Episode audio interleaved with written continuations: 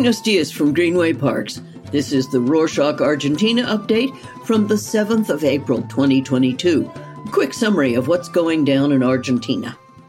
Chile's new president, Gabriel Boric, kicked off his first foreign trip as president with a visit to Argentina on Sunday the 3rd. On Monday, he met with his Argentine counterpart to sign a variety of agreements on culture, trade, human rights, energy, and gender, and attended a meeting with some 50 business people from both countries. A key issue for the bilateral relationship is the export of Argentine natural gas to Chile. The Argentine government approved the sale of 4 million cubic meters per day between January and April, an agreement that has served Chile greatly. When speaking of why Argentina was his first destination in his presidential trip, Boric explained that he feels a deep brotherhood with the Argentine people as he grew up in Patagonia, where it feels like there are no borders. Both Fernandez and Boric praised each other, calling themselves partners, allies, and accomplices. Ever since taking office, Boric has made it clear that he intends to deepen ties with Argentina, something that has not always been the case with Chilean presidents. The neighboring countries have a history of animosity due to a number of reasons, one of them being Chile's lack of support during the 1982 South Atlantic War between England and Argentina. Even after 40 years and countless presidents, that is something that many Argentines have never been able to fully forgive.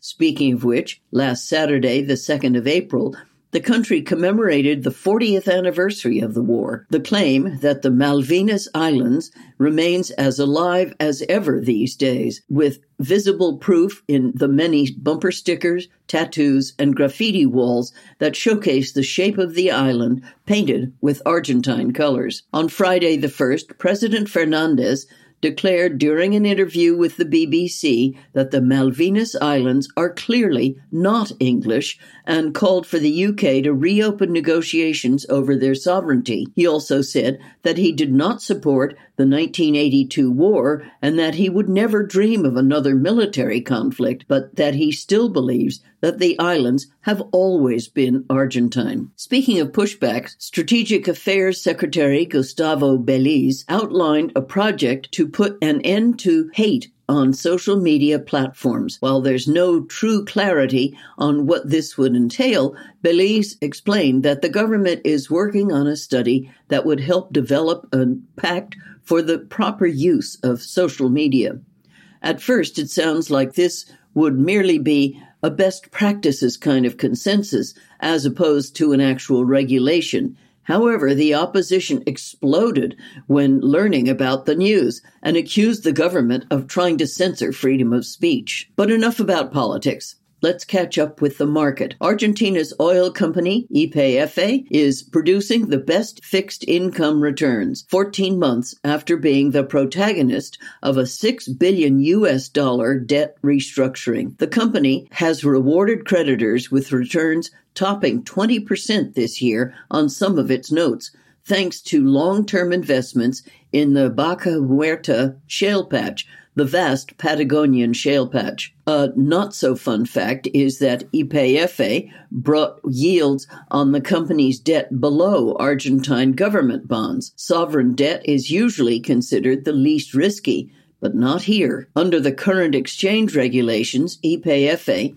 should be able to access dollars for all its debt payments over the next six years, which reduces the risk. In Argentina, though, you can never be too sure of what will happen in terms of foreign exchange, so there's always a certain degree of risk. On that note about foreign exchange, the blue parallel dollar went down last week to 200 pesos, while the official exchange rate closed at 116 pesos, 72% difference. The drop of the parallel dollar as well as the country risk, which fell to 1720 points, are a result of the approved agreement with the International Monetary Fund. And, speaking of the IMF, they may not be happy to learn that public spending is still going strong. That, however, comes with good news for pensioners.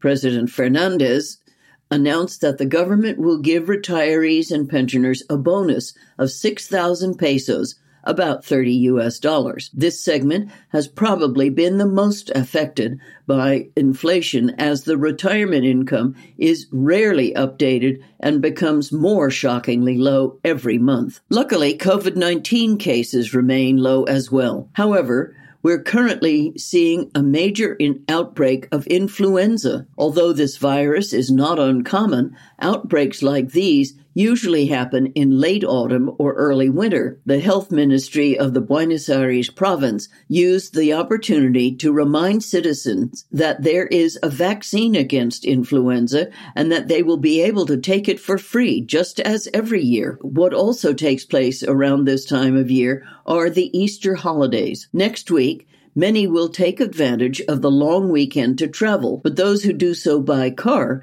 may face a certain challenge. Gas stations have warned that they may experience fuel shortages during Semana Santa, partly due to the increasing demand and partly due to the other ongoing issues related to inflation and devaluation. The thing is that local production is not enough to satisfy the total demand, but gas stations claim that they lose money when importing fuel. Argentina is holding talks with Bolivia and Brazil over gas supplies. Foreign Minister Santiago Cafiero said that the presidents of Argentina and Bolivia decided to lead the negotiation over the provision of gas for the winter because the supply has been blocked for months. Daniel Scioli, who is Argentina's ambassador to Brazil, is hoping to seal an agreement with the Brazilian government that will cede the 2 million cubic meters it receives from Bolivia. In more positive news,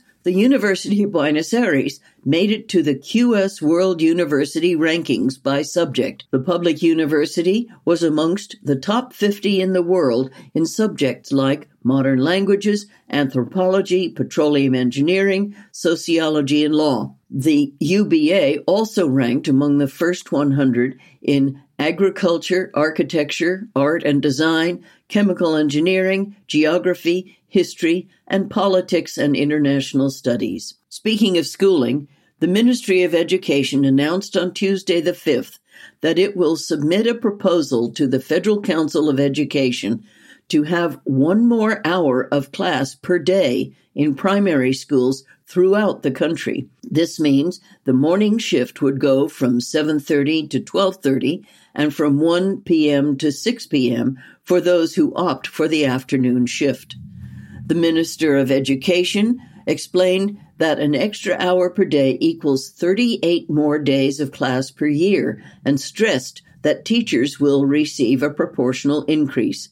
This, of course, applies to public schools only, as private primary schools tend to run from approximately 7:30 a.m. to 5 p.m. To close this edition, the Qatar 2022 World Cup draw has caused a big fuss last Friday, the 1st. The most famous football tournament will take place this November, and the Argentine team already knows who their first three opponents will be Saudi Arabia, Mexico, and Poland. While everyone is looking forward to the event, this is probably one of the most controversial World Cups in history. There are significant concerns over the treatment of female workers and gay supporters in a country where women's rights are scarce and homosexuality is illegal, as well as over the working conditions of hundreds of thousands of migrant laborers in the country. That's it for this week.